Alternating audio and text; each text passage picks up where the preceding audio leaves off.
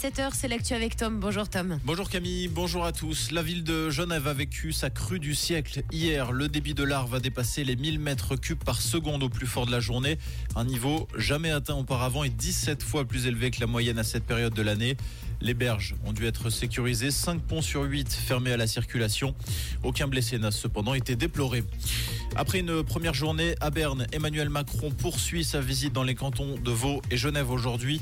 Le président français est attendu matinée à la Fondation Jean Monnet dans la ferme de Dorigny au cœur du campus de l'Université de Lausanne avant de donner une conférence sur le thème de l'Europe avec Alain Berset.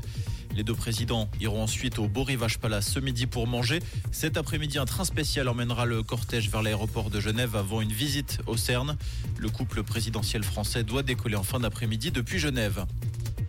Un étudiant en médecine de l'université de Lausanne est décédé le 28 octobre dernier lors d'une fête à Trian en Valais. Les circonstances de ce drame restent floues.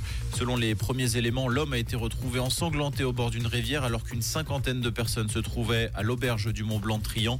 Les étudiants racontent avoir été enfermés durant 6 heures dans l'auberge pour les constats de la police. La police cantonale qui se refuse pour l'heure à tout commentaire. Le ministère public valaisan a ouvert une instruction. Un an de prison avec sursis requis contre le ministre français de la Justice, Éric Dupont-Moretti. Le garde des Sceaux est notamment soupçonné d'avoir utilisé son statut de ministre pour régler ses comptes avec des magistrats qui avaient fait surveiller ses relevés téléphoniques lorsqu'il était avocat. Aujourd'hui, ce sera au tour de la défense de présenter sa plaidoirie avant le verdict final attendu prochainement. Si Éric Dupont-Moretti est condamné, il serait contraint de démissionner de son poste de ministre. Au Japon, une voiture a percuté ce jeudi une barrière à proximité de l'ambassade israélienne à Tokyo. Un policier a été blessé, le conducteur a été arrêté. Il s'agirait d'un homme d'une cinquantaine d'années qui appartiendrait à un groupe d'extrême droite selon plusieurs médias locaux. Le conducteur pourrait également avoir été blessé dans l'accident.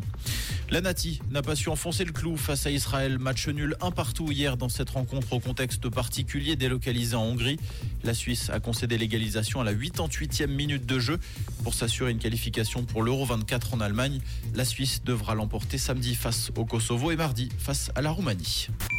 Comprendre ce qui se passe en Suisse romande et dans le monde, c'est aussi sur Rouge. Rouge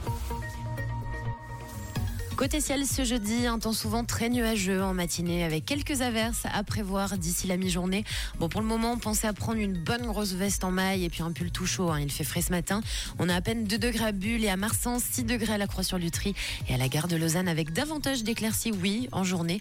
Et toujours ces rafales de vent au programme. Un très bon jeudi à l'écoute de Rouge.